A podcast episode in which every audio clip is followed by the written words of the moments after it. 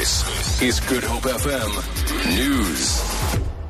Good afternoon. The Social Justice Coalition says it has come to the realization that a court order will be the only way to force the City of Cape Town to provide proper sanitation in informal settlements. The SJC approached the both, rather the Western Cape High Court and the Equality Court, seeking a declaration of the provision of minimum standards of sanitation. The SJC is rejecting other forms of sanitations provided, like the portable toilets, saying they strip residents of their dignity. The SJC's Phumeza Mlungwana 15 years later, they're still treating informal settlements as if they're temporary.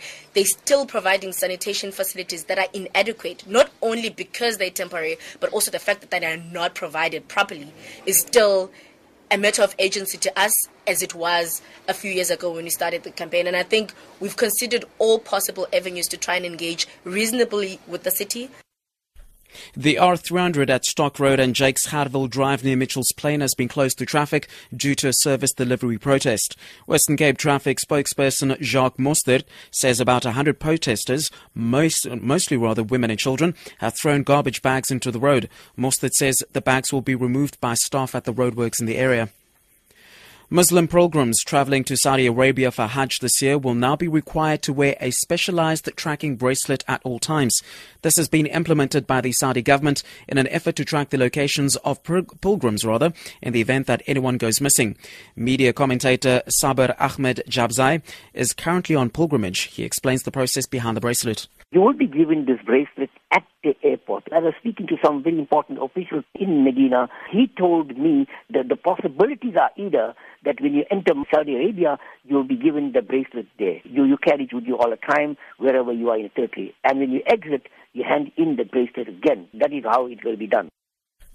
An economist says South Africans are poorer in real terms as the cost of living continues to rise while incomes decline. The quarterly employment survey showed that earnings dropped by 4% in the first quarter from 545 billion rand to 523 billion rand. Consumers have had their bear to brunt of a high inflation rate over the past few months and increasing interest rates. The latest pinch for consumers was the hike in municipal rates on the 1st of July. And this week, consumers will be paying more for fuel. Lesiba Mothata Tata, Chief Economist at Investec Solutions, elaborates. If your income is coming down, your cost of living is going up, the net effect to a household in terms of their standard of living, the ability to buy the same basket of goods has been diminished materially.